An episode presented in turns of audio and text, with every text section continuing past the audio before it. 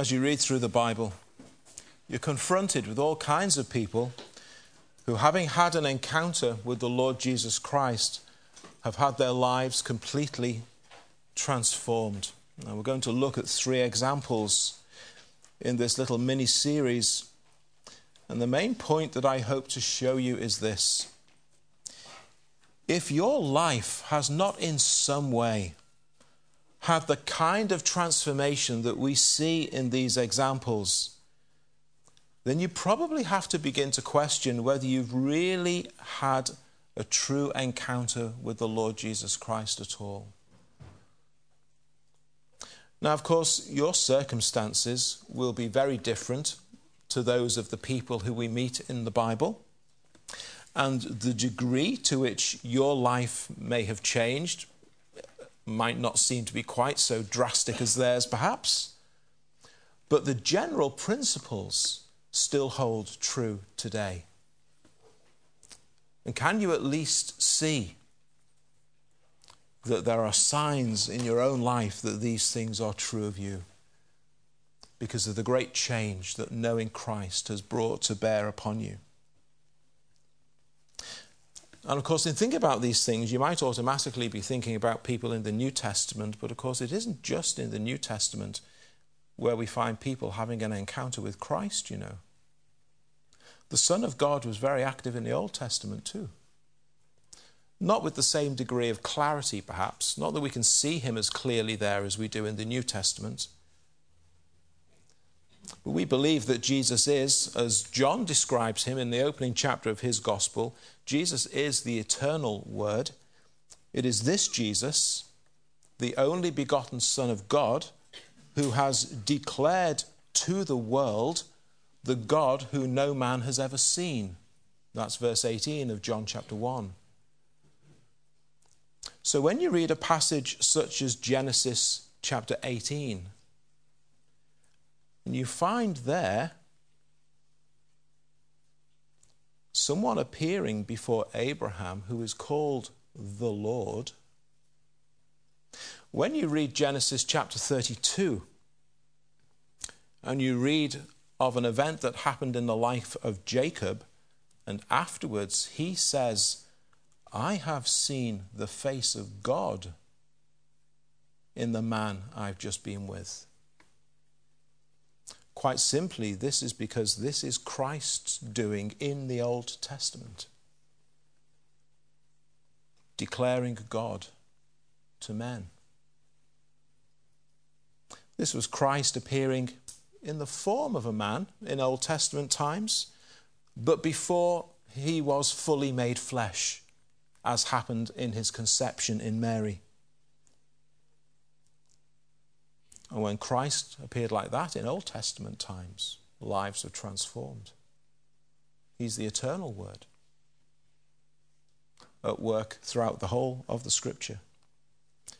But of course, it's in the New Testament where we see him most clearly. It's in the New Testament where we see him most vividly. It's in the New Testament where we see him most obviously, where he takes on human flesh, and where we find these clear unmistakable encounters with the man who is God, making God known. The invisible God made visible through the Lord Jesus Christ.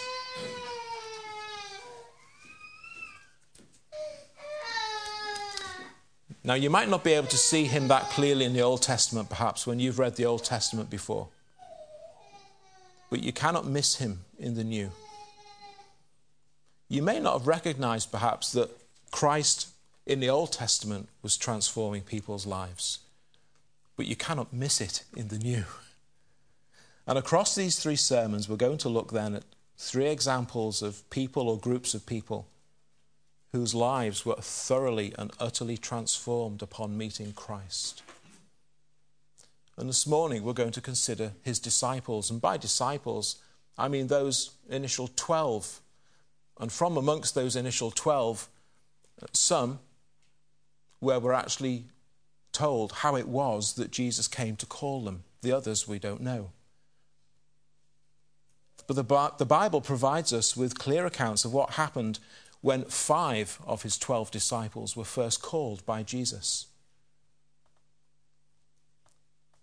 We can only guess what happened to the others. I suspect it was probably fairly similar, but the details aren't recorded for us. And so, Mark's gospel record, we can find three events in chapters 1 and 2 when Jesus called some of those men who were to become part of the twelve. Simon, Andrew, James, and John in verses 16 to 20 of chapter 1, and Levi, who is also Matthew, in verse 14 of chapter 2. I want to speak to you under three headings. The first is this challenged to decide.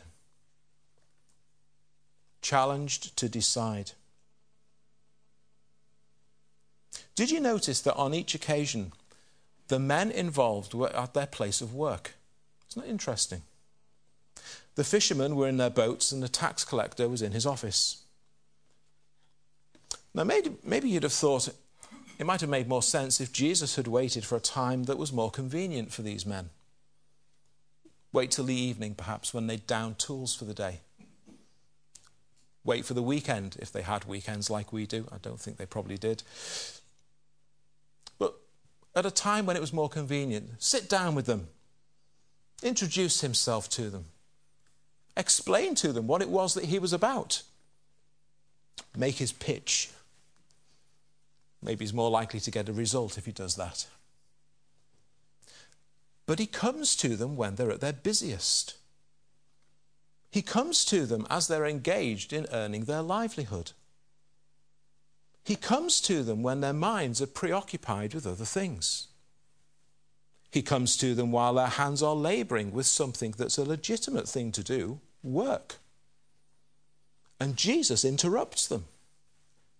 He stops them in their tracks.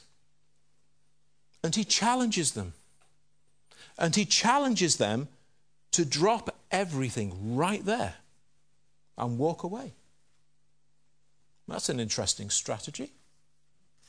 Probably not the way we'd have done it. And the question is have you responded to Christ the way these men did? Has the whole focus of your life been turned around the way theirs was?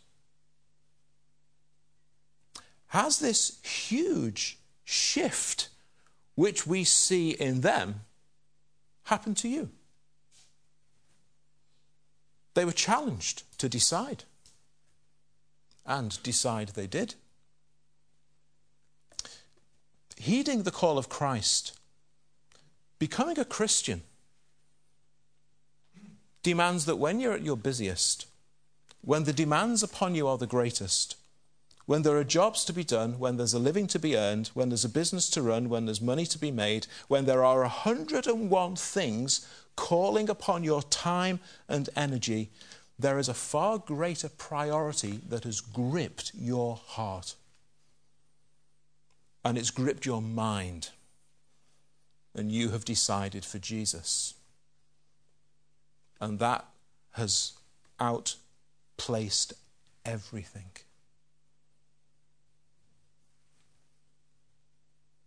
Have you made that kind of decision for Christ? Because that was, that's what he calls men and women to do. Every sinner that is spoken to through the word by Christ is challenged to decide.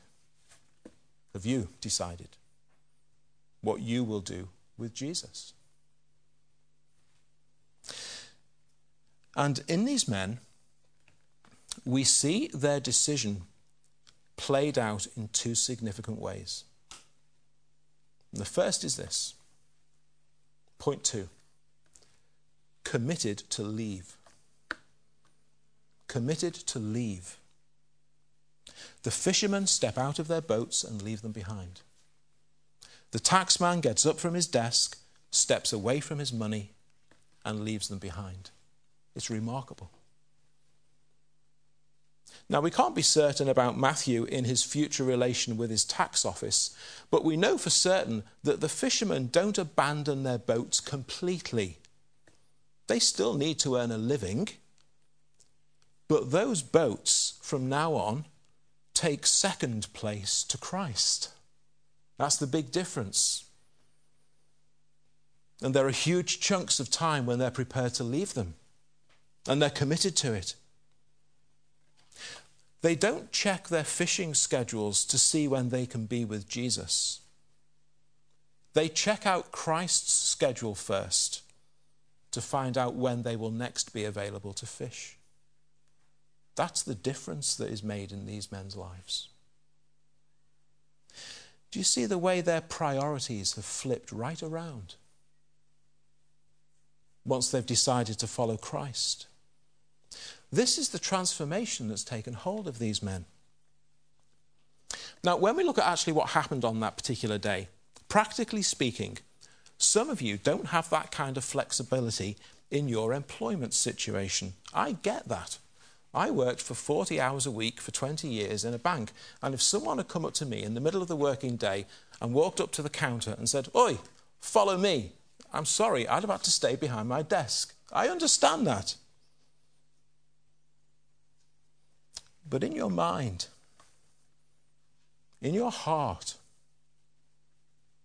what has first place? What has the priority?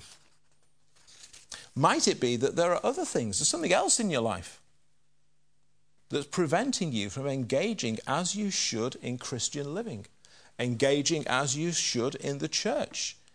And the reason is there's something that you're just not prepared to leave in the way these men example that to us.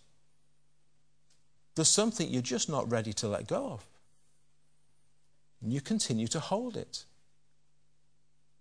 And because of that, your life isn't showing the kind of transformation that we see in these men.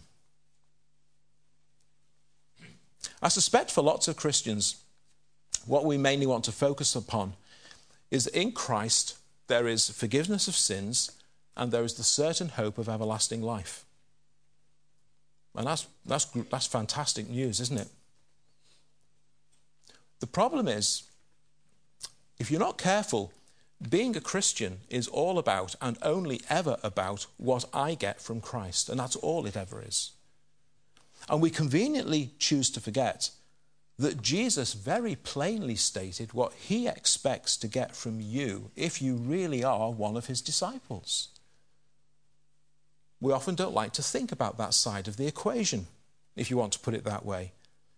Not what you must do to become a disciple, but how you ought to live once you are one. But the gospel is all about grace and a free gift, you say. You're wrong. You're wrong. Grace and the free gift is a vital part of the gospel, and that is the message which is to be preached to sinners. But that is not all of the gospel in terms of the effect that the gospel has on the life of a Christian. It isn't. There's more to it than that. Prove it, you say. Okay, let's listen to Christ in Luke chapter 14. This is the Saviour speaking. If anyone comes to me and does not hate father and mother, wife and children, brothers and sisters, yes, even their own life, such a person cannot be my disciple. That's Luke 14 26. Now, a word of explanation Jesus is using a figure of speech here. He's not suggesting that you actually have to start hating your family members. What he is saying that if you've really had a life transforming encounter with the Lord Jesus Christ, then He is up here in your life, and everything else compared to that is way down here. And there is a huge gap in devotion and in priority and in importance in your life. So he's using a figure of speech in verse 26. to explain that if you're going to follow me, I have to become everything to you. Verse 27, he continues Whoever does not carry their cross, because it, it can be costly and painful to be a follower of Christ. Whoever does not carry their cross and follow me cannot be my disciple. Suppose one of you wants to build a tower. Won't you first sit down and estimate the cost to see if you have enough money to complete it? If you lay the foundation and you're not able to finish, everyone who sees it will ridicule you, saying, This person began to build, they weren't able to finish. Suppose a king is about to go to war against another king. Won't he first sit down and consider whether he's able, with 10,000 men, to oppose the one coming against him with 20,000 men? If he's not able, he'll send a delegation while the other's still a long way off and will ask for terms of peace. In the same way, this is Jesus speaking. In the same way, those of you who do not give up everything you have cannot be my disciple. This is part of gospel living. This is part of Christian living. And Jesus does not say, be prepared to give it up. He says, have given everything you have in your head, in your heart, your ambitions, your plans for the future. You give it all up in the sense that none of those things are the great priority in your life anymore. None of those things are the things that really drive you. None of those things are what dictate and determine the big decisions that you take. Because all of those things have been given to Christ. Was not that what Paul was talking about when he says, I've counted all things as loss for the sake of knowing Christ and having Him? Now, that's not to say that you can't have the things that are your ambition. You might still achieve all those plans and goals. But following Christ and everything that's necessary to follow Him faithfully and biblically and to the best of your ability, that is what is now at the top of the list. That is what is now at the top of the pile. You have, in your mind and in your heart, stepped out of the boat and left it behind. That's what happens in the lives of those who are transformed, like the disciples were transformed those boats are not the big issue anymore. They have been for most of their lives, probably. Not now. This man is. That's the change. And just a little bit of extra explanation on this issue. I'm not suggesting for one minute that Jesus is teaching and that the example of the disciples is demonstrating that every Christian has to just abandon their chosen career. I'm not saying that for a minute. I don't think that's what's being taught in the Bible. Although for some of you, that may be a path along which the Lord leads you so that you can serve Him in other ways. That might be for some of you. The, the disciples were still fishermen. After, after the resurrection, they went fishing. They didn't know what to do. They were at a loose end. What do we do now? They went fishing. They were still fishermen. But they weren't fishermen first, they were disciples first. And this leaving that you have to do, well, that perhaps comes to us in, slightly different ways today in the world in which we live in the 21st century. Let me give you an example. You've all have heard of that company Carillion that went bust a few months ago. They've left the Royal Hospital high and dry, haven't they, for the time being? And some of you will have heard perhaps the recent reports that have come out where the former directors of that company have been accused of being too busy, and the phrase made about them by an MP, too busy stuffing their mouths with gold to worry about what was actually happening to the company.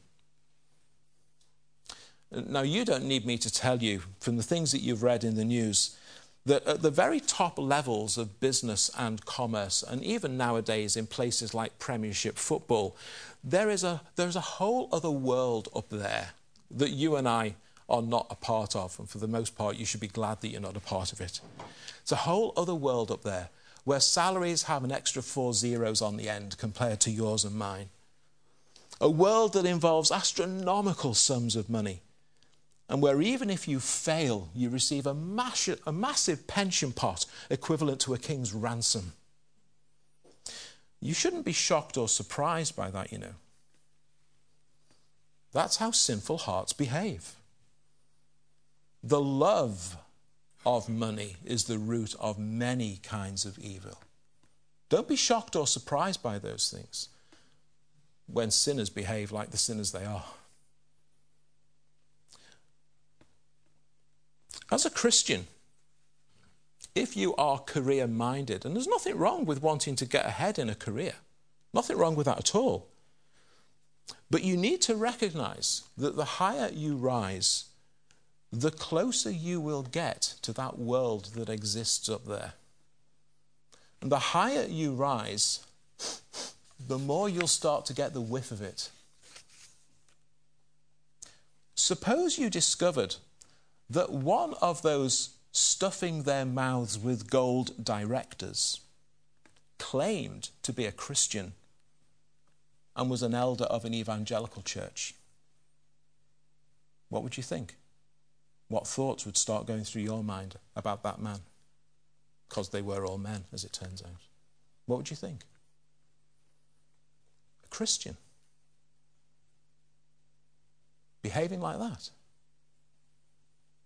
A Christian with those kinds of attitudes of heart, with that kind of attitude towards wealth and riches and money. A Christian who would behave like that, to line his own pocket and be derelict in his duties towards the company. A, a Christian immersed in that kind of atmosphere, should not he have left that behind long ago?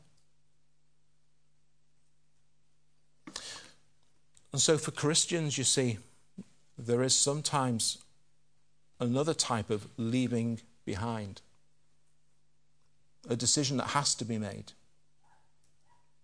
because of the Christian that you are and because of the kind of world that you're being enticed into.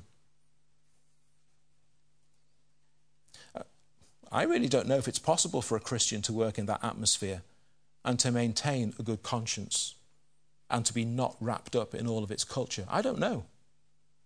If such a believer can be, there will be many things in that world which will have to be shut out of their mind and shut out of their heart in order that they can maintain a good conscience before the Lord.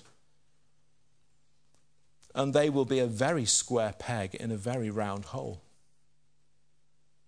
they would appear to be an oddity and a rarity in that world. If some believers are called to that for God's glory, then wonderful. And how they would need our prayers to maintain their integrity as a believer in that kind of atmosphere. See, whatever your position in life is, if you have been transformed by the gospel, you must give up everything if you will be Christ's disciple. Now, what it means to this one to give up everything might not necessarily be the same and look the same to this one, because our lives are very different. Our temperaments are very different. God gives grace in different measure to each of us. But have you given up everything? in order that you can follow Christ. Whatever you know that that has to mean for you. Because first, first, first comes Christ.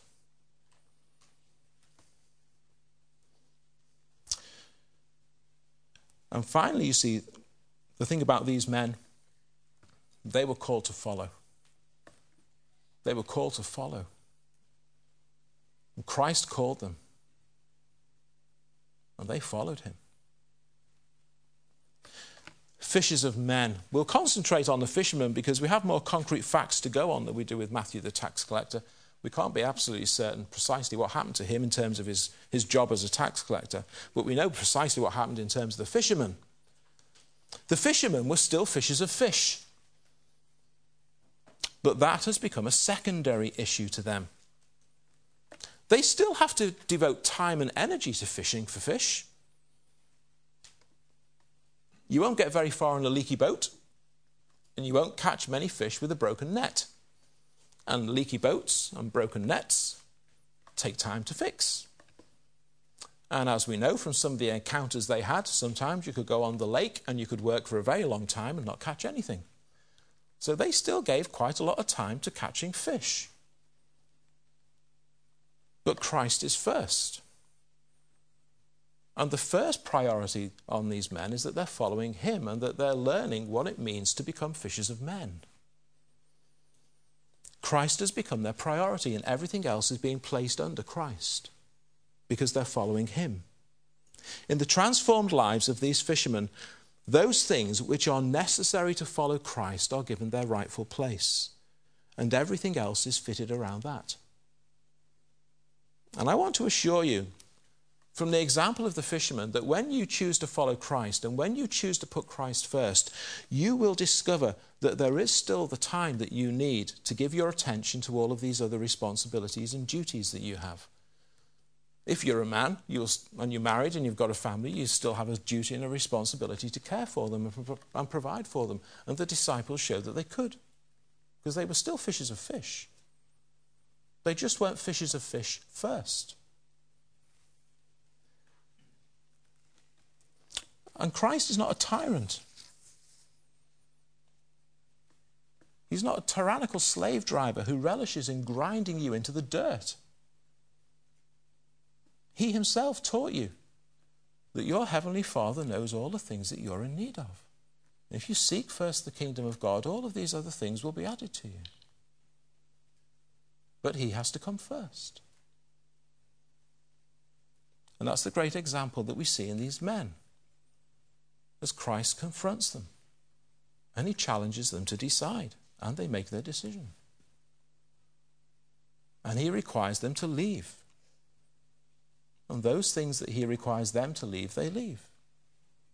And as the Lord deals with you, the things that He requires you to leave, you must leave. And then they follow Him. And following Christ comes first. Following Christ determines your priorities in life. Following Christ defines you in whatever sphere of life He places you, be it high, be it low. Following Christ is what defines you. Following Christ shapes all your conduct and all your character. Following Christ is reflected in your attitude, in your diligence, in your integrity. Following Christ is actually something that you just can't help because His love and grace has so transformed you, and your love for Him so grows every day. You just can't help but follow Him. Following Christ is what marks you out in your home, in your classroom, in your place of work. Following Christ is what makes you a loving, active, encouraging, serving, reliable member of a local church. Because you, by His grace and power, have been transformed. Let's sing a hymn and then we'll gather around the Lord's table.